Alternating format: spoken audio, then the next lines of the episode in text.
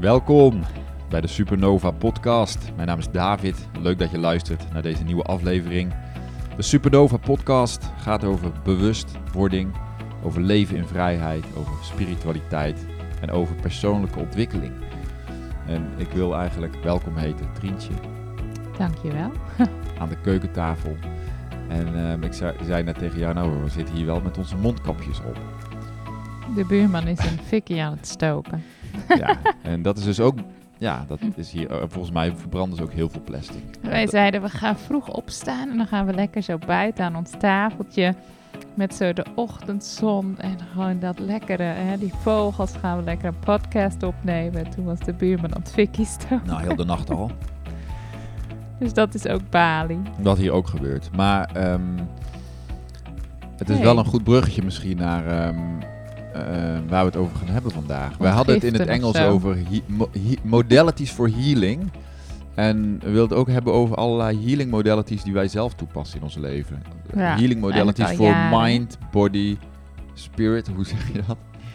Ja, mind, body, spirit. Dingen die je doet om eigenlijk je eigen eh, gezondheid eh, te supporten, te onderhouden. Maar ook, ook eh, ja, inderdaad, ook eh, mentaal. Ja, mentaal en fysiek. emotioneel. Ja, precies. Ja. Want als ik aan, aan, als jij het hebt over ehm, gezondheid, tenminste, dan denken de meeste mensen aan, oh ja, wat je eet of hoe je, hoe je lichaam. Ja, dus het is veel meer dan dat. Ja. Maar goed, er zijn wel jaren mee bezig. Dus we zeiden ineens, oh, daar kunnen we misschien wel eens een podcast over opnemen. Toen zei ik net van wauw, want dat is ook hetgene wat me zo intrigeert over het hele C-gebeuren. Nee hoor, corona. Niet dat deze podcast daarover gaat, maar dat, ehm, dat er zoveel focus naar buiten toe is. Hè?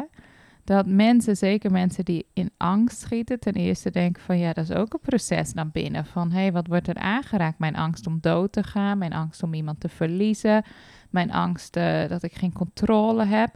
Ik denk, daar moet je naartoe. Maar hè, de, de oplossing of de veiligheid wordt dus gesteld en gewoon in een, een uiterlijk iets, een, een masker, in anderhalve meter afstand, in thuisblijven en in vaccinatie zelfs. En ja, dan breekt echt mijn klomp. Want ik weet, ik zit al zo lang in de gezondheid, de alternatieve gezondheid. Er is zoveel wat je kan doen om je eigen immuunsysteem te ondersteunen. Waar je veel meer, denk ik, vertrouwen uit kan halen als je weet hoe je lichaam werkt en, en, en wat je kan doen. Dan, dan een masker waarvan iedereen weet dat dat niet eens werkt. maar gewoon het feit, ik hoor nu wel langzaam, vorige week stond er ook een artikel over plantaardig eten in de trouw of een van die bladen. Gewoon over dat dat ook heel veel kan doen. Gewoon voor je gezondheid. Ik dacht van nou, misschien dat ik hoop eigenlijk dat langzaam mensen veel meer daar naartoe gaan. Gewoon en, en dat het een wake-up call is in die hoek, zeg maar. Het is natuurlijk een, eh, totale plaatje. Hè? Want, en, en daarom zeg ik van het gaat over zelf verantwoordelijkheid nemen voor je. eh, en wat, wat natuurlijk gebeurt is dat er met corona een soort van eh, vadertje staat eigenlijk eh, als een soort ja, bemoeiende, echt super bemoeiende gebeuren, zeg maar. De bevolking wel vertelt wat we moeten doen. Alsof mensen zelf niet kunnen nadenken, alsof mensen zelf... En misschien is dat dus ook zo, hè? Dat, dat voor... Nou ja, dat is Voor- iets wat denk ik moet veranderen. Ja. Hè? Want eh, mijn weg gewoon in gezondheid is ook heel erg gelinkt aan gewoon eh, verantwoordelijkheid nemen voor mijn eigen gezondheid, voor mijn eigen leven. Ik denk, hè, dat begon voor mij ook toen, eh, toen ik galstenen kreeg. Ja. Toen was ik 34. Ik lag in het ziekenhuis. En Linde was vier maanden oud, dus die lag daar bij me. Nou, en- dan was je 30. Wacht, ik was 31. 30. Ja, Sorry. 31. Nou, nou, en niet uit. Anyways, maar het gekke was, ik, ik had toen al door van, ik dacht dat ik gezond leefde. Waarom heb ik dit? En ik vroeg dat ook aan de arts en die zeiden ja, gewoon pech. Het is hetzelfde, hè? Dat uiterlijke van we gaan gewoon die galblaas eruit halen, dan is het opgelost. En ik had gewoon zo, ik had wel een soort besef van, hé, hey, ik ben 31, dan haal je gewoon een orgaan uit mijn lichaam. Ehm, je weet niet waarom ik dit heb. Dat was voor mij wel een soort bel. En toen ben ik dus verder gaan kijken. Dat was misschien de eerste keer dat ik bij een natuurgeneeskundig therapeut kwam. Die zei gelijk van nee, dat is omdat je lever en je, je leverfunctie is niet goed. Hè? Dat is gelinkt aan je galfunctie. En toen zijn we allemaal dingen gaan veranderen met eten. Ik, ik at veel te veel verzadigd vet. Ik had ook gewoon te veel cholesterol. Ja. Maar ehm, toen, eh, en toen heb, heb ik daar ook supplementen voor gekregen, ondersteunende supplementen. En toen heb ik zelf ook een, spoeling gedaan. Ben ik eigenlijk zo die galstenen kwijtgeraakt. En ehm, heb ik tot op de dag vandaag gewoon mijn galblaas. Maar de arts mijn huisarts ook, die verklaarden me echt voor gek. En ze vonden het een heel slecht idee. Wat, wat ik nu echt heel bizar vind, eigenlijk. Ja, maar weet je, nu, ik denk, dat was voor mij, nu denk ik, wauw, dat was echt zo'n wake-up call. Dat ik dacht van, hé, hey, mijn systeem wist van, ja, ik moet naar de oorzaak. Ik kan Wat wel zeggen van, alsjeblieft, snel, haal dat ding eruit. Maar waarom heb ik dit? En, en, en dat, dat lag dus niet alleen bij die lever, dat lag ook bij mijn gal niet spuwen. Want dat zei die therapeut. En ik wist dat dat waar was. Ik ben gewoon heel erg opgegroeid met eh, het onderdrukken van mijn emoties. En eh, ook boos worden. Ik, ja, jij weet dat. We zijn al gewoon 15 jaar samen. Ik ben de eerste jaren nooit boos geweest, toch? Kom, omdat ooit- ik me zo aanpaste. ja, dat kan het ook zijn. Je hebt natuurlijk eh, allerlei processen die, die je meeneemt vanuit je jeugd. Maar ik, ik was echt gewoon bijna nooit boos. en jij bent een manifester Dus ik die toch wel... Eigenlijk hoort dat bij me, dat ik gewoon, gewoon boos kan worden over dingen, weet je. En nu, nu Dat het eigenlijk ik een hele gezonde... vaker, eigenlijk zeggen we, dit is een super gezonde emotie. Nou, Boosheid. en zeker, ja, dat wordt natuurlijk geoordeeld, maar zeker. En dat moet naar buiten. En hè, in mijn geval mijn gal niet spuwen. Ik hield dus toch, ik, het, er zaten dus wel frustratie en boosheidsthema's, maar die hield ik allemaal binnen. En ik heb zelfs nog één keer gehad, weet je nog, toen waren we gewezen eten bij iemand en dat ging helemaal mis met haar kind. En die zat onze kinderen pijn te doen, maar we mochten daar niks over zeggen, want dat lag allemaal heel gevoelig. ik weet het niet meer. Nou, dat was Maakt een heel vervelende situatie. En ik voelde heel erg dat ik alles binnenhield. Dat kwam toen wel door. Wij liepen daar de deur uit. En ineens voelde ik die pijn. Die, die oude pijn. En ik schoot een beetje in paniek. Ik dacht, oh nee, Oh, dat want die gal... gal die galpijn. En ik wist van, oh, dan zat ik echt de hele nacht gewoon op de bank met pijn. Dus Toen ik schoot in paniek. En toen dacht ik van, wow, waarom komt dit nu ineens opzet? Had het jaren niet meer gehad. En toen wist ik van, oh, dit, dit is allemaal opgekropte Ja. ellende. En toen zijn we gaan wandelen. En toen heb ik alles eruit gegooid. Grappig dat jij het niet meer Ik weet het niet meer, nee. toen echt gewoon mijn boosheid over die situatie. En, die situ en gewoon dat we daar zo in vastzaten. Dat we niks mochten zeggen. En dat het gewoon... Het was zo vervelend. En echt, ik voelde gewoon die pijn gewoon wegzakken. En normaal, hè, eh, dan had ik echt acht, negen uur last van zo'n aanval. Maar jij- en toen wat heb jij ik nu echt zegt, hè, gevoeld van, wow, dit is gewoon energie. En het zakte weg en ik heb het ook daarna gewoon nooit meer gehad. Nou, wat je nu, jij zei daarnet dat wij niks mochten zeggen. En dat is natuurlijk ook interessant, hè? want uiteindelijk ben je op een proces en wij ook dat we onszelf toestemming geven om wel te uiten.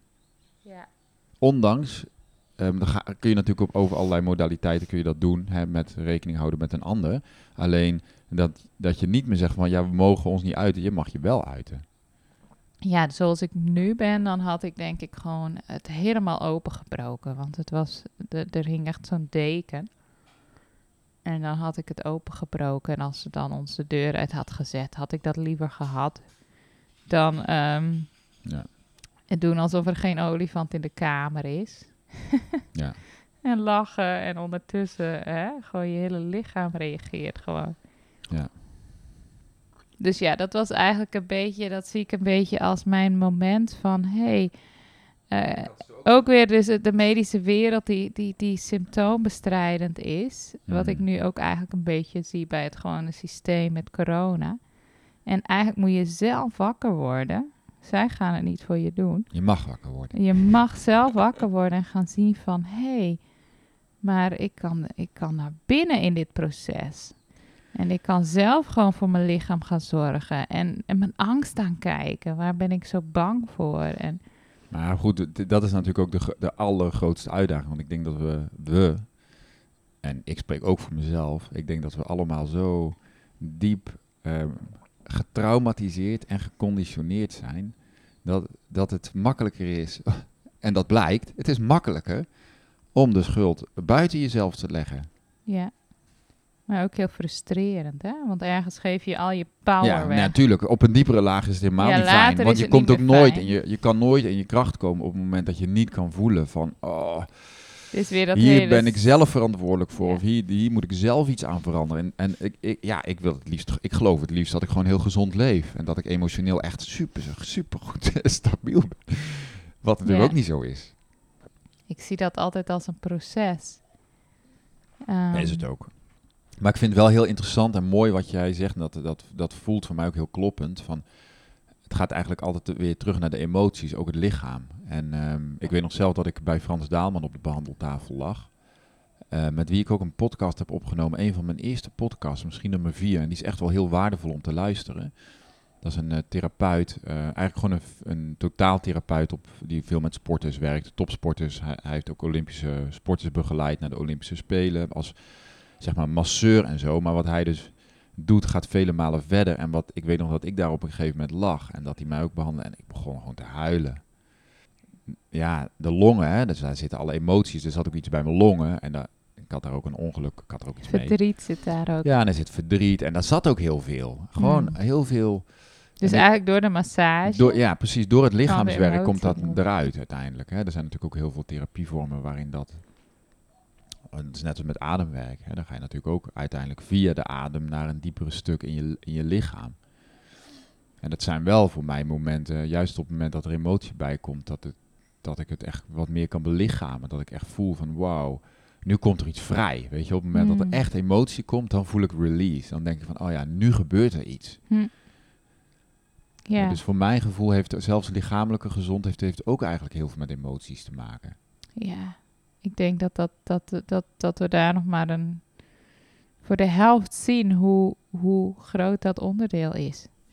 Eh, als ik kijk, bijvoorbeeld, wij werken... Een van de dingen waar wij al heel lang mee werken... Ik denk al, nou, misschien 10, 12 jaar... Dat is eh kinesiologie.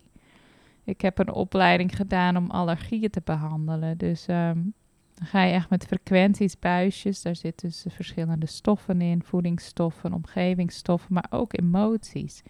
En dan ga je kijken van blokkeert het lichaam op een bepaalde stof of op een emotie. En nou ja, goed, we hebben zo vaak gehad. Ik vraag dan altijd uit als, als iets niet goed gaat of iemand he- voelt zich niet lekker of ook bij fysieke klachten. Van welke kit met buisjes heb ik nodig? En ik heb zo vaak gehad dat, dat ik emoties moest behandelen. Op ook een als er lichamelijke een klacht, ja. fysieke klacht was. Dus, ehm, Ja. dus dat, dat is een van de grootste dingen. En eh, ik denk ook, hè, soms zie ik mensen met chronische ziekte, die zijn alleen maar bezig met hun voeding en hun supplementen. Die gaan totaal niet naar binnen, naar dat stuk. En ik denk zelf dat je het dan nooit helemaal op kunt lossen. Nou ja, het is misschien ook wel de reden waarom wij, we zijn natuurlijk, eh, we hebben een hele periode zijn we heel erg op voeding geweest, hè, plantaardige voeding. Jij met je praktijk, aan, en begin met ons online bedrijf Reset My Body, wat natuurlijk ook helemaal over voeding ging. En Ja. op een gegeven moment klopte dat niet meer. Wat niet wil zeggen dat zeg maar plantaardig eten en voeding niet belangrijk is, want het is nog steeds heel belangrijk en het speelt ook nog steeds een grote rol in ons leven. Maar het is, maar het is eigenlijk voor mijn gevoel, hè, en dat doe ik helemaal niks onder aan mensen die, aan artsen en mensen die belangrijk onderzoek doen over wat voeding, wat voor invloed voeding heeft op ons eh, lichaam. En ook op emoties waarschijnlijk. hè. Er want, zit natuurlijk want wel voeding iets. is ook emotie, energie. Hè? Als jij plantaardige, gewoon verse groentes uit je eigen biologische tuin eet, die hebben een, een hele sterke levensenergie. Ja, Dat is totaal anders dan dat je natuurlijk een stuk dood dier eet, wat misschien Ja. zelfs heel angstig is geweest tijdens het slachten. ja die, die frequentie neem je ook in. Dus hè, Energie, energie, zelfs is daarin is, is en, hè, en bijvoorbeeld is dat in India, waar, waar ze heel bewust zijn over in welke energie het eten wordt klaargemaakt. Mhm. Hè, want ik weet zelf zeker, zeker eh, in Nederland vroeger, oh, dat was altijd zo'n spitsmoment om vijf uur. Dan moest je gaan koken, dan had je al een dag achter de rug. Dan waren de kinderen soms moe. Dan was het echt zo'n moedje. En dan, ik vond het heel vaak niet fijn per se. Hè? En gewoon in welke energie maak je het eten klaar? Mhm. Dat is iets waar ik zelf... Nu Ja. ben ik relaxter, maar dat ik denk van gewoon die bewustwording ook. Ja. ja, mooi.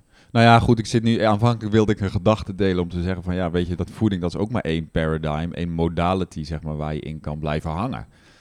Van, het gaat allemaal over voeding. En, maar, als ik heel eerlijk ben, denk ik ook van... Nou ja, voeding is wel een hele grote ah, opener. Het is heel tastbaar. Een deur, zeg maar, is wat je iedere dag in je mond steekt. Dus als ik iedere dag kies voor levendmakende voeding... En daar hebben we het al vaker over gehad dan gaat dat natuurlijk ook wel een uitwerking hebben op hoe ik me voel. En op, uiteindelijk ook wel op emoties, denk ik. En hoe En misschien- ontvang je het, het, hè? Want ik weet, wij zijn natuurlijk allebei christelijk opgegroeid. En dan was altijd natuurlijk een gebed voor het eten. Ja. En op een gegeven moment hebben we dat een beetje losgelaten, omdat dat voelde als een soort moeten. Maar nu in Ubud, ik ken heel veel mensen hier die ehm, voor het eten stil te nemen en, en heel bewust in dankbaarheid dat eten ontvangen van moeder aarde. En heel bewust dat ontvangen als iets wat hun leven gaat voeden, hun lichaam. En nu merk ik dat dat bij mij ook weer terugkomt. Van hé, hey, hoe, hoe maak je dat tot een soort heilig momentje van ik ga dit ontvangen voor mijn lichaam. ja. Dat is mooi. Hè? Dus ik denk rondom voeding zitten natuurlijk ook weer allemaal lagen. ja. Hè? Die, die ook weer Nou ja, het is interessant. Ik denk ook wel eens van... eh, Ik heb er ook wel eens met Boelen hadden het erover gehad. Van ja, weet je, je begint... eh, je, op een gegeven moment begin je met groene smoothies. Hè, of je gaat een beetje gezond. En voor je het weet, dan verandert heel je leven. En ik ken wel veel mensen waar dat wel is gebeurd, weet je. Dat is bij ons ook wel van. Ik denk als wij die stappen in bewustwording rondom voeding niet hadden gemaakt... weet ik ook niet of we hier waren geweest. Want het zijn allemaal stapjes die je neemt in... eigenlijk misschien wel aan de ene kant verantwoordelijkheid nemen voor je gezondheid. Maar het gaat veel... Ik weet niet, ik denk dat het ook veel verder gaat dan dat. Het feit dat je zegt van nou, ik ga gewoon geen dieren meer eten. Dat is een, dat is een statement, maar dat, dat zegt natuurlijk ook iets van... Ik, voor mij was dat van ik wil eigenlijk die energie niet meer in mijn leven. Die dood, zeg maar. Ja, En dan ga je dat ver- ver- vervangen door ja, veel meer groente en fruit. Nou, als ik kijk op de markt, dat is, of je dat nou in Bali is of in Nederland, maakt niet uit. Maar als je kijkt de kleuren van Hmm. groente en fruit, dan heb je eigenlijk alle kleuren van de regenboog. Als je dat tot je neemt in je lichaam, die, als we hebben het over alles is energie en alles is vibration, dan neem je dat ook in je lijf. Ja, Dat heeft een uitwerking op hoe je je voelt. En op hoe je functioneert, lichamelijk, maar ook emotioneel en mentaal. Weet je, dat is natuurlijk, ja, dat is best wel bijzonder. Je kan dus, en dat, dat vind ik ook wel mooi, dat, dat je zegt van je kan ook ehm, van buiten af beginnen. Met wat je eet is een hele mooie ehm, stap. Dat gaan we ons hele leven doen. Ik heb al zo vaak ook zelf hebben dat ervaren, maar ook om me heen gezien mensen die dus anders gingen eten. Vooral dus planten, ja, hè, plantaardiger. Dat, ehm, dat ze ook emotioneel gewoon gingen groeien en in processen kwamen. Dus inderdaad, er zit zo'n link ook tussen wat je eet en wat er dus op alle vlakken in je lichaam gebeurt. Nou ja, we hebben het nu de laatste tijd wat vaker natuurlijk over healing. Nu noemen we dat dan maar healing modalities. Wat, wat voor woord je er ook maar aan wil geven. Maar ik denk, oké, voeding is natuurlijk ja, daar super belangrijk in. Ik, ik, heb, nou, ik heb één gedachte, dat was zo bizar en interessant. Ik was dus laatst naar een sound healing van een, een Australische vrouw, een prachtige vrouw. En zij was dus bijna overleden aan maagkanker. Zij had dus eh, een hartstikke jonge vrouw, jonger dan mij. Maar ze had echt zo'n drukke baan, heel veel stress. En dus had ze dus volgens mij een chronische maagzweer. En dat was dus eh, gewoon, eh, daar was Mhm. kanker ontstaan. Maar zij had dus een maagbloeding en zij moest dus heel veel bloed ontvangen. En zij was dus heel wakker en gevoelig. Zij voelde gewoon met elke zak bloed de persoonlijkheid van die persoon. Gewoon, ze zei van de ene zak werd ik super rustig. En toen kreeg ik de volgende dag een zak, werd ik heel vrolijk en heel levendig en opgewekt. Interessant. Zij was gewoon, hè, zij had gewoon door van dit, dit is het bloed van iemand, maar daar zit de bizar. energie in. En dat hoor je ook wel eens mensen met, met, met eh, transplantaties, dat ze Ja. veranderen. En dan denk ik van ja, dus alles is energie, alles heeft een frequentie. Ja. En dat is met voeding zo. Hè? Maar ik vond dat zo, zo interessant. En dat is ook zo inderdaad als je vlees eet. Dat is ook natuurlijk het energie van dat dier. En zeker aan het eind van zijn Ja. leven. Dus ehm, Nou ja, ook gek, grappig Ja. eigenlijk dat we toch weer bij voeding terechtkomen eigenlijk. Terwijl ik, op een gegeven moment, ik heb ook wel eens gedacht van, nou ja, dat voeding, opa, Ach, nou ben ik er een beetje mee. klaar mee. Weer vitamines, vi- vitamine dit, eh, mineraal dat, weer een of andere freaking superfood. Nou, jawel, let's move on. Je neemt het in je lichaam, hè? Ja, nee, maar het is dus eigenlijk super belangrijk als ik denk van wauw, ik gewoon, ik ontbijt altijd met fruit. Ja, hoe goed me dat doet. Weet je, als ik Ja. niet met, mijn fruit ontbijt, dan voel ik me minder. Dat is Ja. natuurlijk ook weer mentaal gedeeltelijk. Maar toch, er is wel iets in van, ja, ehm het zijn ook wel, het, het is ook heel empowering. Tenminste, dat, zo heb ik dat ervaren. Het is super empowering dat je echt in, ja, dat je in charge bent, zeg maar, van wat jij in je lijf stopt. En dat je daar bewust van bent, hè? Daarom, daarom is het ook zo, zo disempowering als je dus even, dat herken ik dan wel gewoon meer met emotie eten. Als je dan even niet eet zoals je zou willen of weet wat goed voor je is. En je grijpt veel naar suikers en ongezonde dingen.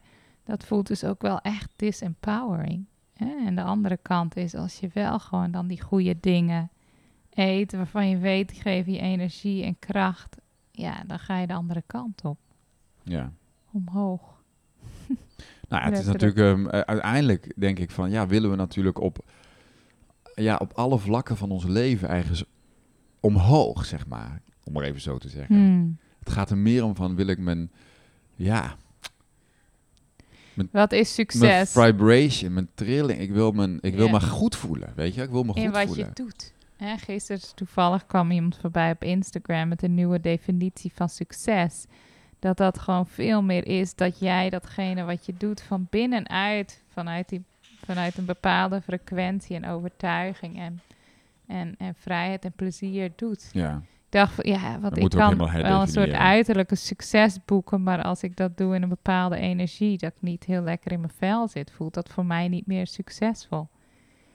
Nee. Dus ik denk dat hè, die frequentie, dat wordt juist voor ons het, het gevoel van, ah ja, nu gaat het lekker. Als je zeg maar goed in je vel Ja, zit en je, je, je vibes goed zijn. Ja. Zo.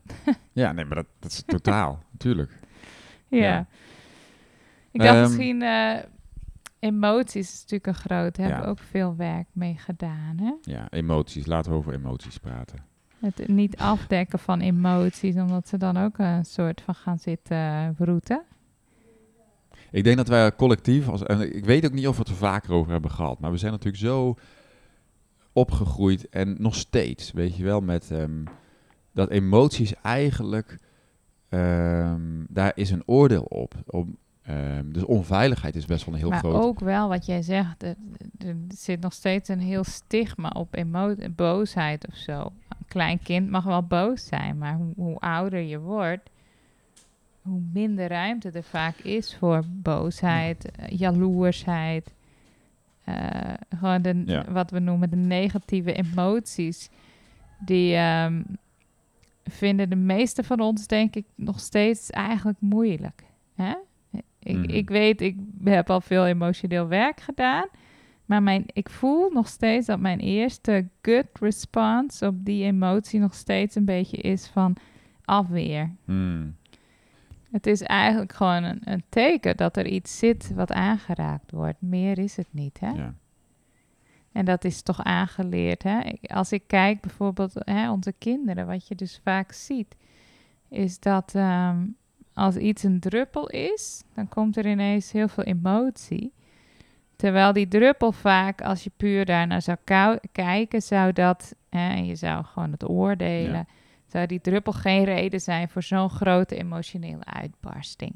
En ik denk dat we als ouders ook heel vaak daarin belanden, dat we dan eigenlijk dat niet begrijpen. En dan zo'n kind eigenlijk ehm zegt van, joh, maar zo erg is het niet. Hè? Of dat Ja. we dat dus niet zien. En dat, eh, dat we dus moeilijk dus Het dan topje ook- van de ijsberg, natuurlijk. ja, precies. En eh, ik heb dat ook nog wel eens hoor. En oh, dat, het is natuurlijk ook intens, heel veel gehuil en zo. Dus je systeem reageert er soms ook. Ja, dat is misschien ook nog steeds een stukje conditionering. Dat je daar stress van krijgt in je systeem. Hè? Want als, ja, als je erover nadenkt, gewoon, oh, als iemand dan even gewoon, als je kind zo'n release nodig heeft, dan geef je hem even die ruimte en helemaal niet erg. Dus dat is ook nog onze conditionering. Maar ik, laatst toen waren we ergens wezen eten. En toen ging ik terug op de scooter. Oh ja, toen wilden de meiden wilden nog een ijsje. En we waren daar met een groep mensen. En ehm, van een andere mama, die, die, die kindjes mochten wel een ijsje. Maar ik voelde heel erg van, ja, dat hoeft nu niet. Weet je, we hadden gegeten en ik, ja, dus ik heb dat gewoon tegen ze gezegd. Ehm, maar de jongste van zeven, nou, die ging helemaal huilen. En eh, die vond het super moeilijk om dat te accepteren. Maar ik voelde heel erg van, oké, die andere moeder ook. Die, die, ik zag haar van, oh, geef dat kind nou een ijsje. Die wilde het zelfs betalen. Die zei van, zal ik altijd een ijsje voor de komen? Ik zei, nee. En ik voelde ook heel erg van, nee, als ik dat nu doe, dan stop ik iets. Terwijl ik voelde al van, hé, hey, volgens mij zit hier even veel meer achter. Toen gingen we op de scooter naar huis en dat was 20 minuten. Ze heeft vanuit de tenen gehuild, maar we waren gelukkig buiten. Dan kan ik er beter tegen. En ik voelde ook van dit is helemaal, dit is echt een diepe release. En dan merk ik ook dat ik, als ik dat dan zie, dan kan ik daar veel beter space voor houden. En, ehm, en er kwam van alles uit. Ruimte aangeven. Ja, of ruimte aangeven. En ik zei, uh, Linde, die zat achter me, die, die, die, is best wel prikkelgevoelig, die kan er normaal niet goed tegen. Maar ik zei, Linde, volgens mij moet er echt even iets uit. En die had er totaal begrip voor. Dus wij dus twintig minuten lang met zo'n super krijzend kind voor op de scooter. Maar echt vanuit de tenen. En toen lag ze in bed en toen hadden we daar een gesprekje over. Ik zei, goh, hoe voelde dat? En ze ze kon voelen dat het zo fijn was. Ze was daarna zo ontspannen. En toen hadden we een gesprekje over dat je van binnen eigenlijk een soort emmertje hebt met gevoelens. En dat, dat de gevoelens er niet altijd uitkomen. En dat ze dan een beetje het emmertje steeds voller wordt. En soms is, is iets het laatste beetje en dan valt het emmertje om en dan moet alles eruit. En uh, ik zei, dan moet je de traantjes eruit huilen. Dan kunnen ze, kunnen ze weg. Hè, dus uh, dat heb je heel goed gedaan vanavond. Je hebt al je traantjes eruit gehaald. En ze snapte dat zo goed. Ja. Ik zei, dat ijsje zorgde ervoor dat je emmertje ineens vol zat en opviel.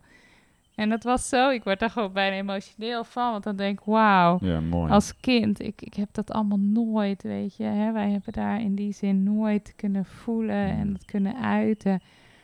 En, uh, en nu ook, laatst zei ze weer tegen me, volgens mij zit mijn emmertje bijna vol, mama.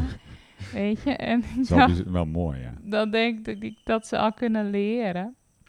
En ik heb nog vaak genoeg hoor, dat ik, hè, en dat zie ik bij jou ook wel, dat als er emotie komt, dat dat toch nog een beetje triggert en moeilijk is. Hè? Dus daarin zijn kinderen zo'n spiegel. Hmm. Ja, zeker. ik vind het niet makkelijk hoor. Nee. Kinderen die echt. Uh, ik word er wel beter in, denk ik. Misschien ook omdat ik wat meer, uh, ja, weet niet, ik word er beter Het is vaak de plek het waar is je zelf bent op dat Het is ook bewustwording inderdaad, want als er echt een iets is, dan voel ik gewoon, dan is meer zo'n nudge bij mezelf dat ik denk, oh, dit is belangrijk. Huil maar even. Dan kan je Gooi het er maar even uit. Kan je switchen. Ja, ja. precies. Um, dus ook dat is wel een bewustwordingsweg, denk ik. Ja. Ja. Ja, ja oké. Okay. Dus de, de, de, dat is de, de healing modality van voeding. Nou, daar kunnen we met onze voeding kunnen we met onze kinderen nog wel een flinke slag slaan. Maar goed, daar gaan we nu niet over hebben. Ja, dat gaat ups en downs, hè? Ja, dat gaat heel erg op en neer. Maar goed, dat laat ik dus de laatste tijd ook veel makkelijker los. Ik ben echt eh, jaren geleden super krampachtig geweest over voeding. Ik wilde echt mijn kinderen gewoon super gezond. En ze moesten gewoon smooth. En nu denk ik, ja, weet je, het is jouw leven. Ja, dat kan je natuurlijk niet bij alle leeftijden zeggen, maar ik begin wel wat meer dat los te laten over mijn kinderen, omdat ik ook zie dat in een kramp schieten erover en dus vervolgens een conflict hebben. Ik heb echt wel eens conflicten gehad met mijn meiden, vooral met Linde, over, over eten. En nu denk ik, ja, dat is het me gewoon niet meer waard. Um, ja. Ja, dat is dus ook een keuze om te zeggen van, nou ja... Het hoeft ook niet perfect. Ik ben ook opgegroeid met boterham met pindakaas en... Um, Nee, daarin Snap is je? het, dus is ik denk ook, weer het is ook relatief, relatief, zeg maar. Want ik, ik, ik heb natuurlijk, ik hoor ook verhalen. Ach, in mijn praktijk kwamen wel eens mensen die zeiden: Ja, maar ik had een oom en die at biologisch en die, die sportte, die deed alles goed. En ineens ging die dood aan. Ja. Dit. Hè? En ik denk daarin, het, het is uiteindelijk allemaal een samenspel. Want hè, als die oom allemaal uh, opgekropte emoties had en hij uitte zich nooit, dan heeft dat misschien zitten verroet in zijn lichaam. Hè? Dus ja, precies. Ik denk dat we daarin meer een balans vinden en dat het dan ook als die kinderen, kijk hier gaan we natuurlijk vaker buiten de deur eten. En dan hebben ze dus, dus vaker een keer pizza of zo, of dat soort dingen. Dat, dat is misschien de verandering. Thuis maakten we alles zelf. We hadden onze blender, onze keukenmachine. En ehm, ik zat ook te denken ehm, qua emoties en kinderen. Ik had toevallig laatst zaten we met een aantal ouders, doen we een soort parenting circle, gewoon om elkaar te helpen na te denken over bepaalde onderwerpen. En hè, vaak als het in je bewustwording komt, dan kan je er iets mee. Dus gewoon om echt gewoon bewuster te worden. Maar toen hadden we het ook over emoties. En toen dacht ik, vroeger werkte ik dus met Joshua best wel met de Sedona-methode. Ja. Dus dat is ook een van de dingen die we wel toe hebben gepast. En dat is erop gebaseerd dat je heel bewust de emoties eigenlijk welkom heet, die er zijn. En dat je ze dan op basis van je wilskracht gewoon op het moment dat jij wil ze ook los kunt laten. Onze gedachten, onze mind wil vaak dingen vasthouden en daar hele verhalen over maken. Dan komen we ook heel gemakkelijk in dat slachtofferschap. Maar onze wil kan gewoon zeggen van, weet je, ik laat dit voor nu los. En Ja, dus die, moet je even die drie stappen van de Sedona-methode noemen. Want die kan iedereen Ehm, doen, hè, deze. ja, dan moet ik even, even denken. Als eerste, je opent gewoon je handen eigenlijk en Maar er moet iets zijn. Je moet een, iets hebben waar je je rot over voelt of gewoon zo, een bepaalde ge- gevoel of een gedachte. Hè? En die, die geef je echt bewust even ruimte. En dat is al heel mooi, want wij denken van, ah, heel vaak, zeker eh, de negatieve emoties of gedachten, onbewust zit je die toch een beetje weg te duwen. Dat merk ik bij mezelf. Van dan ga ik door mijn dag heen en dan voel ik eigenlijk dat ik Eh. een beetje, ja, iets, iets buiten zit te houden. Herken je dat? Ja, eh, nee. Nee? nou, nu het zegt, dat weet ik niet. Niet bewust, maar ik denk, ja, waarschijnlijk wel. Waarschijnlijk Maar wel. onbewust. Tuurlijk. En als je dan dus zegt, als je dan even stopt en je zegt gewoon van, ah, ik ga even bewust toelaten wat ik eigenlijk nu voel, Ja.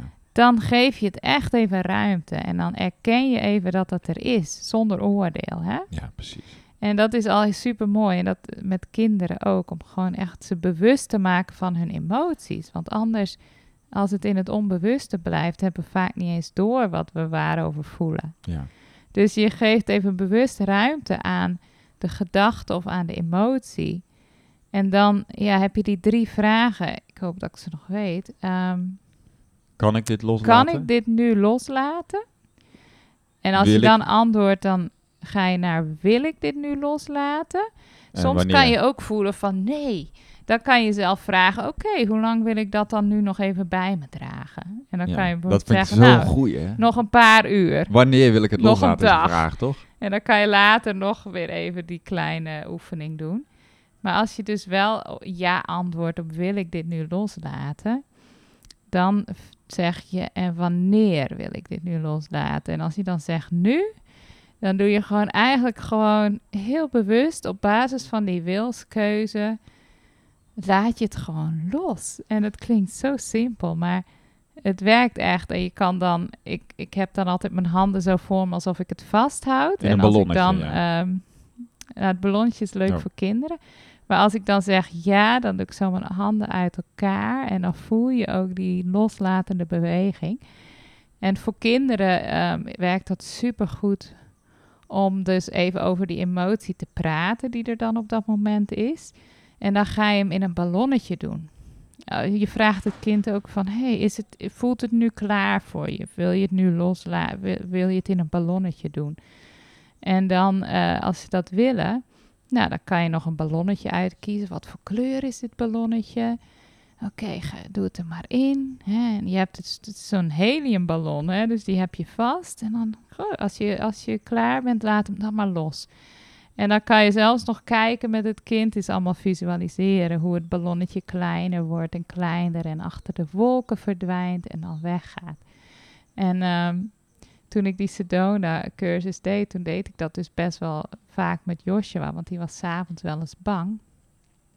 En eh, ik was dat helemaal vergeten, want ik ben altijd iemand, ik vind alles interessant en dan ben ik weer met iets anders bezig. En laatst zei hij, mama, uh, uh, uh, toen zei hij tussen de neus en lippen door dat hij nog steeds dat ballonnetje dus wel eens gebruikt als hij s'avonds in bed ligt. En hij maakt zich zorgen over iets, dat hij dan gewoon het in een ballonnetje even laat gaan. Toen dacht ik, ja, het zijn gewoon tools Hmm. Mooi. die je een kind kan geven dat ze kunnen, dat ze eigenlijk leren van, hé, hey, ik mag gewoon, ik, ik mag iets erkennen en voelen. En dan heb ik dus de, de kracht, de, de Hmm. willspower om gewoon, als het gewoon genoeg is, om het te laten gaan. Dan denk ik, die bewustwording, wat is dat eigenlijk Mooi, wat een cadeau. ja. powerful. Want Ja. ik had echt gewoon, ik wist helemaal niet wat ik allemaal voelde als kind, hè. Ja, Ik had geen inzicht in mijn emoties en eigenlijk dus nu nog steeds wel eens wat ik zei. Hè? Dan voel ik dat het in mijn onbewust een beetje Hmm. op de achtergrond aanwezig is. En dan altijd als je echt even gaat zitten en gaat voelen, voor mij helpt dan schrijven trouwens ook wel eens, dan ga je echt, Nou, dan het is ook wel de- het is op ook wat er eigenlijk zit. Ik denk dat ook, wat ik vaak doe, ehm, ik ben er ook wel benieuwd naar, is van op zoek gaan naar, oh ja, hoe kan ik me beter voelen bijvoorbeeld. En dat is natuurlijk ook niet altijd, ehm dus een beetje... Dat kan je voorbij gaan. Daar kun je dus, ja, daar denk ik ook van, oh, dan kan ik ook voorbij gaan. Dan kan ik dus gewoon in cirkeltjes blijven lopen van, oh, nu voel ik me beter. Maar dan komt het weer terug. En, en dan blijf je dus ook maar bezig met je steeds iedere keer weer op zoek gaan naar je beter te voelen.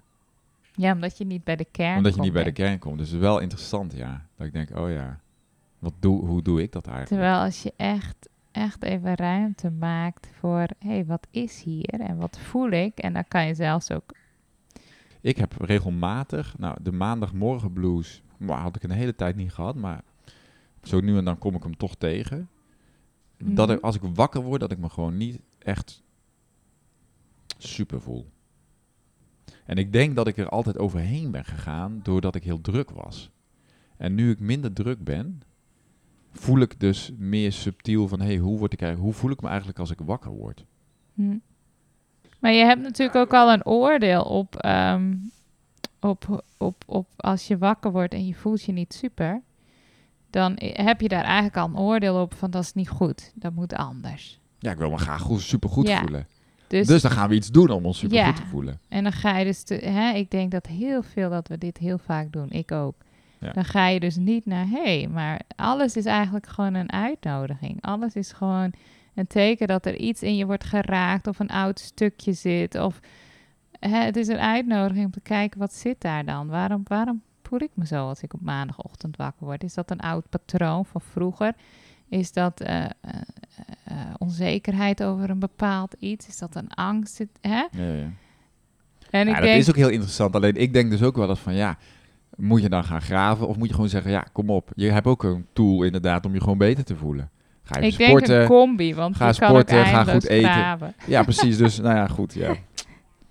Ja, uiteindelijk wil denk ik ieder mens naar een, naar een plek in het leven waarin je je gewoon empowered voelt, waarin je goed, waarin dat een soort van je nieuwe staat van zijn wordt. Ja, maar waarin dat, je en, en dat is misschien een illusie, hè? dat, dat is een interessante vraag. Want ik heb dat dus ook als een soort van wens. Maar is dat iets wat wij hebben dat- meegekregen in onze programmatie? Waar komt dat vandaan? Want eigenlijk zijn emoties horen bij het leven. Dat hele scala aan emoties. Als jij, als jij in een staat komt waarbij je constant empowered voelt, misschien wordt dat ook wel saai. Nou ja, de vraag is, is het gezond? Ik weet het niet. Het- Maar dat, is- ik vind het interessant. Ik denk dan van ja, misschien is het wel een ongezonde neiging om te streven altijd maar naar me goed voelen, me Ja. fysiek fit voelen, ehm, goed presteren. Gewoon het- Het dat is het best allemaal... een zware last ook. Als je erover Nou ja, misschien wel. Misschien is dat toch iets wat ik onbewust bij me heb gedra bij me draag over van ja, maar dan is mijn leven, dan voldoe ik pas of zo. Voor mezelf of voor een ander. dan- Dat dan weet kan ik ik dus niet misschien eens. pas echt helemaal happy zijn of zo. Nu heb ik weet niet. Ik denk dat echt dat soort dingen, dat komt nog steeds voort uit dat we dat we toch een oordeel hebben op heel veel emoties.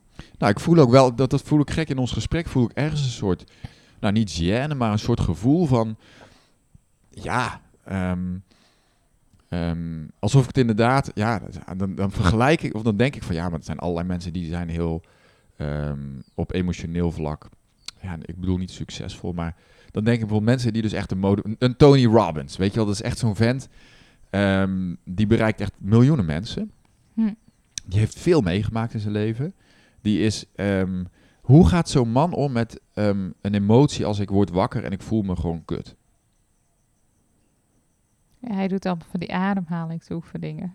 Waarschijnlijk Ja, precies. gaat En, en dan trampoline gewoon- springen. Nee, nee, maar Ja. snap je, dan denk ik dus van, oké, Ja. wat is dus een gezonde Ja, maar er is ook dus geen goed en fout. Het is wat het is. En het is ook oké om je gewoon een periode minder te voelen. Of dat je zegt, nou, ik ben echt door een hele zware, zware tijd gegaan. Ik, wij zijn de afgelopen jaren ook door een zware tijd gegaan. Terwijl het aan de andere kant ook heel goed met ons ging. Snap je? Dus het ja, is ik en, denk en. dat het een samenspel is van ehm, eh, niet voorbij gaan aan emoties. Dus dat die welkom zijn, dingen voelen. Maar vanuit een energie, vanuit eh, een frequentie, een hogere frequentie, dat je dat als het ware gewoon kan dragen. En dan beweegt het ook heel snel weer door. Nou ja, aan de ene kant zeggen we dus van ja, we willen graag onze energy vibration hoog houden. Dat is allemaal mooi en prima. Maar dat kan dus ook een heel futiel streven zijn. Van ja, eh, de mens zijn betekent dat je dus ook momenten hebt dat het. En dat er momenten komen in ons leven van tegenslag of van. Ja, dat, het, dat er op Ja. allerlei levensgebieden het niet goed gaat. En dat dat dus gewoon ook oké is, want dat hoort gewoon bij het leven. Ja, ik, ik denk zelf eh, dat hier het, het cruciale punt is eh, liefde en acceptatie. Als je, als je steeds meer in kan tunen in liefde en acceptatie, ten eerste voor jezelf, dan alles wat komt, mag er dan zijn. En dat kan ook getransformeerd worden. Want ik denk als die liefde en acceptatie er niet is, denk ik dat we heel snel dat Mm. in slachtofferschap belanden, ook dus bij die moeilijke emoties, hè? dan is er eigenlijk geen acceptatie en ook geen liefde, geen bedding om dat te dragen. En dan, ga je, dan krijg je dat poeltje waar je in blijft drijven. En oh, weet je, ik ben eigenlijk De pity party. De pity party. Maar ik denk als je vanuit on- onze ware zijn is liefde en acceptatie. En ik denk hoe meer we daarmee in contact komen, dat we ten diepste gewoon voelen dat we liefde zijn. En dus naar onszelf toe gewoon die acceptatie kunnen voelen. Dan geef je een stage voor alles wat er is. Mm. Maar je gaat er helemaal niet in, in, in onderdompelen per se. Hè, of eventjes, maar dan kan je zelf daaruit tillen.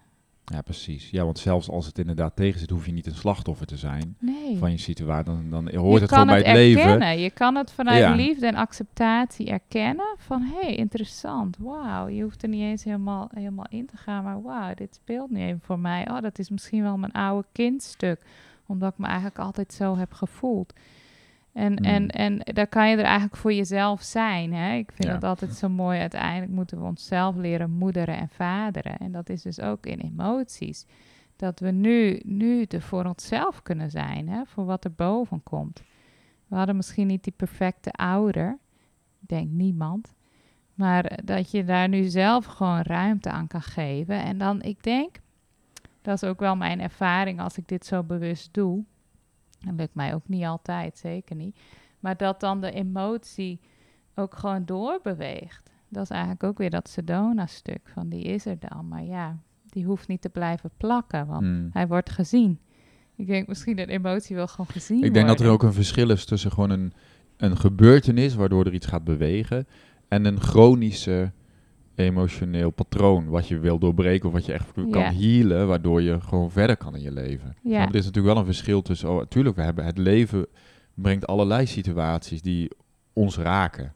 Ja, Hè, maar als een chronische ja, victimization zit, omdat er een bepaalde wond of iets, iets zit wat we niet hebben kunnen doorvoelen of healen of whatever, dan, dan wil je daar wel naar kijken natuurlijk. Dan kan dat wel echt... ge- ja, dan wil je wel een nieuw verhaal Ja. gaan schrijven. Hè? Want dat vind ik ook altijd mooi. Wij kunnen gewoon nieuwe verhalen schrijven.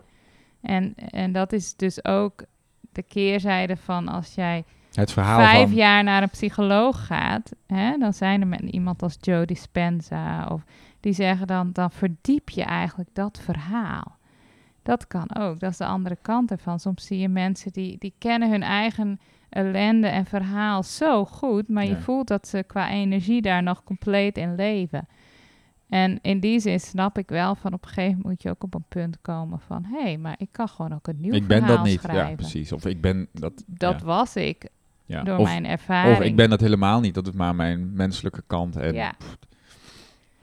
En ik denk dan kan bijvoorbeeld frequentietherapie bijvoorbeeld wel helpen, want dat ehm, lift je frequenties. En ik denk dat dat je helpt om je gewoon in een nieuwe plek te trekken. En Nou ja, dat, raakt, dat vind ik wel heel mooi wat je nu zegt van het verhaal. Want dat is het natuurlijk. Wij, wij hebben allemaal een keuze of wij herha- verhalen van ons leven gewoon blijven herhalen. je kan je Ik- leven lang hetzelfde blijven. Je kan je leven lang- hetzelfde ja. verhaal je aan vasthoudt. Maar wij Het kunnen lukt mij nooit, ik kan het niet, niemand houdt van me, bla bla bla. Bla bla bla bla bla. Allemaal verhalen. Dus je kan dat erkennen en ruimte geven, maar er moet ook een punt komen van, hé, hey, maar ik, ik wil een ander ver En dat is denk ik Hmm. Tony Robbins met zo'n achtergrond. Hij laat zien van, dan nog, dan kan je een nieuw verhaal schrijven. Ja. Maar dat kan je niet als je, als je niet uit je slachtofferschap wil stappen natuurlijk. Dan komt er natuurlijk nooit, dan wordt Nee. het heel moeilijk om echt een nieuw verhaal, omdat je daar nog te veel uithaalt. Ja. En dat is dan interessant om te kijken, wat haal ik Ja, hier uit? En waar ben ik dan eigenlijk bang voor? Misschien ook wel van waarom heb je dat nog nodig? Ik bedoel, ik, ha- ik, ik heb veel contact met een hele zieke vrouw. Ehm, die echt een jonge vrouw die al lang in bed ligt. En ook niet voor haar kinderen kan zorgen. En, en ik begeleid haar met verschillende healing modalities. Maar we kwamen er dus ook tegenaan. Ik deed een, kan ik zo wel wat over vertellen. Dat is een frequentieapparaatje. Wat ik nu ook in huis heb, een kleintje. Deed ik een scan, dus op haar emotionele toestand. En er kwam dus van alles uit over het geloof dat ze alleen maar haar lichaam is. En dat eigenlijk dat ze meer is dan haar lichaam. En dat ze over haar identiteit, die dus nu in dat zieke lichaam zat. Dat rolde uit Zo. die hele reading. En ik voelde al langer, oh, dat is precies waar nu jouw kruk zit. Je bent al zo lang ziek.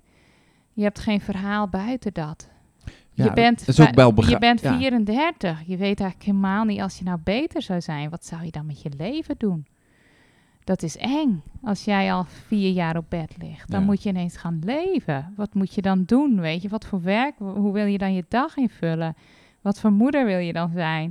En ik voelde gewoon Wauw. dat, dat rolde allemaal uit die scan. En ehm, ik durfde dat ook zelf. Ik ken haar niet heel goed. Dus ik vond dat ook heel gevoelig om, om, om aan te raken. Want dit gebeurt vaker bij chronisch zieke mensen. Dat ze nu, dat ze eigenlijk te veel ze uit die ziekte zijn gaan halen. En dat ze dat niet los kunnen laten. Omdat natuurlijk, dat is je identiteit gewoon. En dat is begrijpelijk. Dat is- als ik een Ja. keer me niet lekker voel, dan staat mijn hele leven stil. Weet je, Ja. dan kan ik, dan word ik opgeslokt door mijn klachtje. En dat is dan na een dag of twee weer over. Dus ik snap dat. En dan wordt het een onderdeel van wie je bent. En dan, om dan vanuit die plek, die de hele dag naar je schreeuwt van ja, dit is waar je bent, om een nieuw verhaal te schrijven, om langzaam daaruit te bewegen, is denk ik, ja, dat is een heel uitdagend proces. Ja. Maar er zijn echt mensen die dat gewoon doen. Ja, het kan natuurlijk. eh, Joe Dispenza zijn verhaal in zijn eh, boek Supernatural. Daar is natuurlijk ook een prachtig eh, verhaal van een Nederlandse vrouw trouwens. Wat ook heel ja, super empowering is. Ja, zelfs zonder medicatie Ja. of supplementen, gewoon door, door haar frequentie. Ja, en de, de mind, hij- realisatie, hij de heeft- mind, heeft ja. zij een nieuw verhaal geschreven en is haar lichaam dat gaan volgen. Ja, het is eigenlijk te bizar voor woorden. Ja, Maar ook prachtig. Het betekent ook doordat we natuurlijk veel meer inzicht zicht krijgen op wat er... Dat alles quantum particles zijn, alles is energie. En dat alles dus ook buigzaam en beweegbaar en invloed, beïnvloedbaar is. Dus Ja. op het moment dat jij inderdaad een slachtoffer bent... Of, voel, of ik voel me eh, even een slachtoffer, dan kan ik dat ook veranderen. ja. Ik, het hoeft niet zo te blijven. nee, Mijn huidige situatie hoeft niet zo te blijven. Ja, En dat is natuurlijk wel heel empowering. Denk ik dat het, ik hoop dat het empowering is. Dat je weet van waar jij nu leeft. Dat hoeft niet je realiteit te blijven. En er, wij, hebben, wij hebben zelf dat, die fase ook wel gehad. Dat we dachten van ja, maar we moeten tevreden zijn met wat er is. En we moeten hè, dat altijd maar iets anders willen is ook een soort vlucht. En daar is heus wel wat voor te zeggen. Maar het is natuurlijk veel hoopvoller om te zeggen van hé, hey, maar hoe jouw leven nu is. Ja, zo hoeft het niet te blijven. Als je je ziek voelt of whatever het ook maar is. Hè. mhm, En ehm, dat kan heel empowering zijn. Als je dat ook voelt van wauw, ik hoef inderdaad niet. Het kan ook Ziek, eerst, het kan eerst natuurlijk een vervelende eh, spiegel zijn in de zin van, als je dat natuurlijk omdraait, zullen mensen kunnen zeggen van, ja, dan is het mijn schuld dat ik hierin zit. Ja, en, en, en als je dat moeilijk vindt, begin dan eens met zo'n boek te lezen van Joe Dispenza bijvoorbeeld. Want ehm, vaak weten we niet de kracht die we hebben ehm, op frequentievlak. En ik vind dat soms ook confronterend hoor. Ik maar wat ik, ik nu, denk, maar- daarom wil ik wel iets vertellen ook. Ik werk dus nu met, met een klein apparaatje, dat heet de Healy. En dat komt dus voort uit bioenergetisch onderzoek van jaren. Weet je, Ik- misschien kennen jullie bioresonantie. Dat is, dan wordt er gewerkt ook met, met een groot apparaat. En dit is eigenlijk een klein apparaatje voor thuis. En dat ondersteunt eh, je eigen frequenties, je eigen lichaam op frequentievlak. En daar zitten gewoon ontzettend veel programma's in. Dus ook voor je organen, voor specifieke ehm, fysieke dingen. Maar dus ook eh, voor mentale gezondheid. Ja, ik heb net een programmaatje voor gedraaid. Ik heb hem hier voor aan. je chakras. En ik had hier net een En- programmaatje voor eh, emotionele balans of zo. Weet ik Oh, veel. ja. Ik, ik weet niet. Maar ik zie dat, zeg maar, eh, dat is iets waar ik dus nu heel graag mee werk, ook in het gezin. Ik zie dat als support.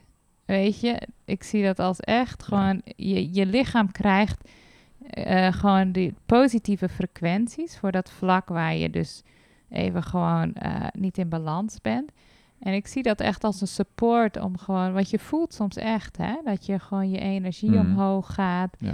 En dat je in een andere staat komt. En dan ga je dus zelf ook het leven weer anders beleven. En, en, en ja, gewoon anders van, van daaruit anders reageren. Ja. En ik denk, zulke dingen komen nu volgens mij naar de aarde om, om de mensen te, te ondersteunen. Om juist een nieuw Om verhaal te schrijven. Om uit victimization te komen. Om, om te ondersteunen, om een nieuw verhaal te schrijven. Om wakker te worden, maar ook de, eh, gewoon de, de visie van Marcus Schmieke, die dit heeft ontwikkeld, is ook echt om je gezondheid weer in eigen hand te nemen. Hè, om gewoon ook dat preventieve stuk. Dus dat is voeding. Maar het is ook ongelooflijk als je echt in die wereld van frequenties duikt. De onderzoeken die ze doen bij bepaalde ziektebeelden. Als ze dan de goede frequenties hebben, dan zien ze gewoon een klacht bijna oplossen. Omdat alles frequentie is. Dus het gaat om die kennis van hey, welke frequenties hebben we nodig om, om, om dit te beïnvloeden of om dat te beïnvloeden. Je, iedereen kent wel, volgens mij is het eh 428, de hartfrequentie, die opent je hart. Maar je hebt dus ook frequenties voor, voor eh, gezondheid van je nieren of van je lever. Of, voor je eh, huid, emoties. mentale gezondheid. Dit apparaatje wordt gebruikt voor depressie en anxiety, voor slaapstoornissen, fibromyalgie. Dus dat zijn denk ik steeds meer tools die gegeven worden om, om, om die processen te ondersteunen. En soms zijn mensen bang dat ze dan afhankelijk worden van zoiets. Maar eh, ehm, ik zie dat meer als, volgens mij, als je dat gebruikt, op een gegeven moment heb je het niet meer nodig. Ja, of op dan- sommige momenten. Ja, of op sommige momenten. bedoel- Maar ik voel ook van, oh ja, het, het geeft me een soort ondersteuning dan in een bepaald vlak waar mijn lichaam even wat support kan, kan gebruiken. En dan, ehm, ja, dan heb ik niet het gevoel van, oh, als ik dat morgen niet doe, dan. Ja, ik zie het meer als gewoon een ontdekkingstocht. Van, oh, wat, wat gaat dit met me doen? Of wat kan ik hiermee? Of wat Ja. gaat dit... eh, hoe kan dit me, me helpen, weet je wel? Ik, vind Ja. ben, ik ben, ben- ben dan meer nieuwsgierig naar de mogelijkheden van technologie, waardoor we dus zeg maar de bridging the gap tussen zeg maar het zichtbare en het onzichtbare. Ja, Want dat vind ik heel interessant, dat je dus met, met vibration, met energy eigenlijk werkt en dat dat in technologie, met te- technologie kan. Ja. Dus het is wel, ja, ik vind het ja wel heel dat is dus interessant. de, de hele wereld van kwantumfysica. Ja. Super interessant. En de, hè, met mijn werk met die buisjes is eigenlijk allemaal op datzelfde vlak. En, Ja. ehm, Je hebt afgelopen week ook een paar webinars gegeven over frequentie. Ja, ja meer globaal. ehm, hoe, wat zijn frequenties en hoe, hoe kunnen we met frequenties invloed hebben op onze gezondheid en welzijn? Eh, hè, want uiteindelijk zie je dat ook in eten. Dat is de frequentie van de voeding. Of de frequentie van de emoties. Uiteindelijk is, is alles op een diepere laag natuurlijk. Frequentie hè, of therapie. Ja. Maar nu is het bijvoorbeeld, hè, dat apparaatje, de Healy, is iets heel tastbaars. Waarmee je dus gewoon eh programma's kan draaien. We gebruiken het ook bij de kinderen. En daar Ja. zie je, ik vind altijd bij kinderen, die zijn zo intuïtief. Ja, dat deed ik al met mijn buisjes. Dan legde ik, de hele, legde ik ze allemaal voor. Isa bijvoorbeeld of Linde. En dan, ze kunnen niet lezen. Dan zeg ik, welke denk je dat je vandaag nodig hebt? En dan pakken ze er zo een paar uit. En dan, ik heb nog nooit gehad dat het niet klopte, ook met spiertesten. Dus Ja, nu ook met, met de Healy, dan heb ik verschillende programma's. Dan zeg ik, nou, wijs maar aan, welke, welke, welke wil je vandaag? En dan wijzen ze zelf een aan. En nou, dan gaan ze heerlijk liggen, eh, of heel ontspannen. Nou, wat ik, wat ik ook heel van. bizar vond, dat vertelde jij gisteren over die dolfijnen. Dat je dus, je had wat vrienden, die gingen hier in, ja, er in zijn Lovina... hier best wel. De, de is natuurlijk echt in conscious communities groeit die enorm. Dus hier op, in Ubud, maar ook eh, Ibiza. Maar er is hier een groep mensen die gingen dus eh, op een bootje om te, naar dolfijnen te kijken in Lovina. En er waren heel weinig dolfijnen en er was één groepje dat zwom weg en ze probeerden maar daar achteraan te gaan. Want natuurlijk ook, je wil die beesten wel vrij laten.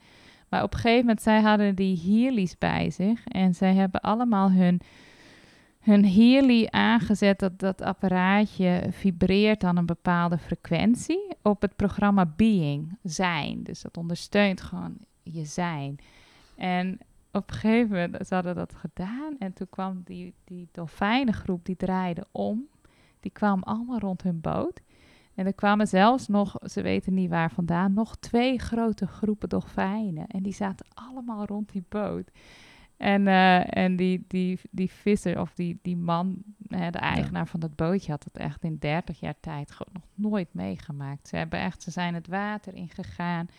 Ze hebben zelfs met die dolfijnen gezwommen. Maar ja, die beesten leven op frequenties. Ja, en die hadden dus dat programma Being, die frequenties van zijn. Schijnbaar, ik krijg daar echt kippenvel van. Die resoneerden dus met die, Ja. met die dolfijnen. En die kwamen allemaal rond die boom. Wat bijzonder, ja. En nu Heel je, cool, eh, vind ja, ik dat. Dat vind ik echt heel cool, dat ik denk, wauw. Ja. Dus ik denk, weet je, dit is nog iets te zeggen ook bijvoorbeeld. Dit is eigenlijk een soort iPhone 1 stadium. Hè? Dit is iets wat zo nog Verder ontwikkeld ontwikkeld wordt, ja. maar wat al zo powerful is gewoon om je frequentie, je energieveld te ondersteunen. Doe je nog een webinar Dus- binnenkort? Ja, ik ga zeker nog een paar doen. Dus als mensen, mochten mensen interesse hebben, kunnen ze jou even een, een appje sturen. Nou, waarom kunnen ze beter jou even berichten via social media om gewoon even een e-mailadres of zo te geven? Of Ja. een berichtje te sturen. Laat me Ja. rechtstreeks naar jou gaan. Dus dat is, Ja. mijn e-mail is tpeters.gmail.com. Oké. Nou, leuk. En anders kan dat, ja, via jou. Dus ook over meer informatie over de Healy als ze dat willen. Want de Healy kun je niet, die kun je bestellen via jou ook. Ja, het is dus een, een distributor systeem. Ja. Dus, want dan krijg je ook de hulp om hem op te zetten en hoe je hem kan gebruiken. Dus eh, dan begeleid ik je daarbij. Ja. En dat is wel ook handig. Ja. Hè? Het is niet een gadget, het is toch... Het is niet iets wat je in de winkel koopt en dan... Hè? Het is die begeleiding en het leren kennen van zo'n apparaatje. Dat is wel echt heel... Ja, dat geeft wel de toegevoegde waarde. Ehm, moeten we nog over psychica? Ja, we, hebben het is al, we zijn al Ik meer dan een uur. Ik, ik heb ook zoiets van, volgens mij, we, hadden, we wilden het hebben over healing modalities. Nou, we hebben er nog wel een paar. Maar volgens mij is het gewoon genoeg. Ja, we kunnen altijd nog een keer We eh, kunnen nog een vervolg doen. over psychica. Dat is eigenlijk ook je onbewust hoe dat invloed heeft op je. Nou, daar wil ik nog wel één ding over zeggen. Want daar schreef ik over. En ik had van de week een eh, updateje geschreven. Daar schreef ik over dat wij een psychica-oefening deden in Italië. Ehm, in 2016 of 2017. En dat dat voor ons, volgens mij, een vrij belangrijk keerpunt was. ehm, in ons proces om zeg maar knopen door te hakken naar een andere manier, nieuwe manier van leven. Hm, Weet je dat nog? ja, Ik weet nog dat we in de auto, ook volgens mij op de terugweg van, van die camping, dat we toen zo'n psychica-oefening deden, een vak voor de toekomst. ja, En een vak voor de toekomst, dan ga je eigenlijk heel erg in detail, ga je dan omschrijven hoe ehm, jouw leven, of wat je wenst, ik weet niet precies meer hoe dat precies zat, maar dan ga je eigenlijk omschrijven een toekomstige gebeurtenis. En in feite creëer je hem daarmee. Ja. Je creëert hem eigenlijk in gedachtenwereld, in je gevoelswereld. Eerst Dus dat maak natuurlijk- je een objectieve omschrijving en dan eh, ga je subjectief kijken hoe voelt dat. En, ja, de- ja, die oefening kunnen we nu niet doen. Maar het gaat er eigenlijk om dat dat is ook de power van frequentie. Want je gaat eigenlijk met je gedachten, dat zegt Joe Dispenza ook, je gaat eigenlijk met je hele mind, Je gedachten creëert al een en nieuw... emoties ga je eigenlijk al in dat nieuwe verhaal. Je gaat gewoon voelen als je ziek bent. En Hoe voelt het om gewoon niet ziek te zijn? Je Als dat gevoel erbij komt, dan wordt het potent. Hè? Dus je, je kan dat zelfs... Kijk, dit zijn psychica. eh, dat is ook iets... Dat is, een, hè, dat, dat is een tool die je kan gebruiken. Maar als, je, als het jou lukt om s'avonds in je bed ehm, te visualiseren... Visualiseren. Gewoon eh, iets wat je zou willen creëren. En je kan dat, dat gevoel erbij voelen. De vreugde, eh, de vrijheid. Dan, dan, dan, dan krijgt het echt kracht. Ja, dat denk ik ook, ja. Kijk, als je het plaatje voor je ziet, maar je voelt er niks bij, omdat Nee. je eigenlijk nog in je geïrriteerde gevoel zit over je nu, Ja, dat werkt niet. dan werkt het niet. Nee. Maar als je echt kan gaan voelen van, hé, hey, dit is Ja. dit nieuwe plaatje, ja, dan, Nou dan, dan gaan er dingen verschuiven in je leven. Ja, Ja. dat heeft gewoon voor ons 100% heel veel invloed gehad op, op de stappen die wij hebben gezet, zeg maar, afgelopen jaren. Nou ja, Het zet je in beweging daar naartoe. ja. Ja, Ehm, nou, ik denk dat we hierbij gaan afsluiten. Ik wil je echt weer bedanken voor het luisteren naar deze podcast. Ik hoop dat je me waardevol vindt. Ehm, wil je deze podcast eh, alsjeblieft delen met iemand in je omgeving? Een review achterlaten bij Apple iTunes vind ik heel interessant. Wil je persoonlijk begeleiding door mij bij het zetten van nieuwe stappen in je leven, bij het creëren van een nieuw verhaal? eh, Op emotioneel of mentaal vlak, maar ook met hoe je dat praktisch dan in je leven gaat doen. Neem dan contact met mij op. Dat kan via supernova.davidpieters.com. Ehm, en waar kan ik jou mee begeleiden, en mee helpen op persoonlijk vlak, maar ook in jouw bedrijf. Ehm, nou ja, of als je gewoon denkt van, nou, ik zou wel eens een gesprek willen, omdat ik wel benieuwd ben wat je voor me kan betekenen. Of eh, ja, hoe zit dat dan? Nou, je bent uitgenodigd om vrijblijvend met mij een, eh, gespre- een oriënterend gesprek aan te gaan. Dus daar sta ik ook voor open. Ehm, dus voel je vrij om eh, gewoon daarover contact met mij op te nemen. Healy of andere gezondheidsdingen kun je bij Trientje terecht. Ehm, nou, dat is hem Hey. voor vandaag. we gaan zo maar ontbijten. Wij gaan ontbijten zo. Ehm, ik wens jou een hele fijne week, fijne dag en ehm, ik hoor graag van je.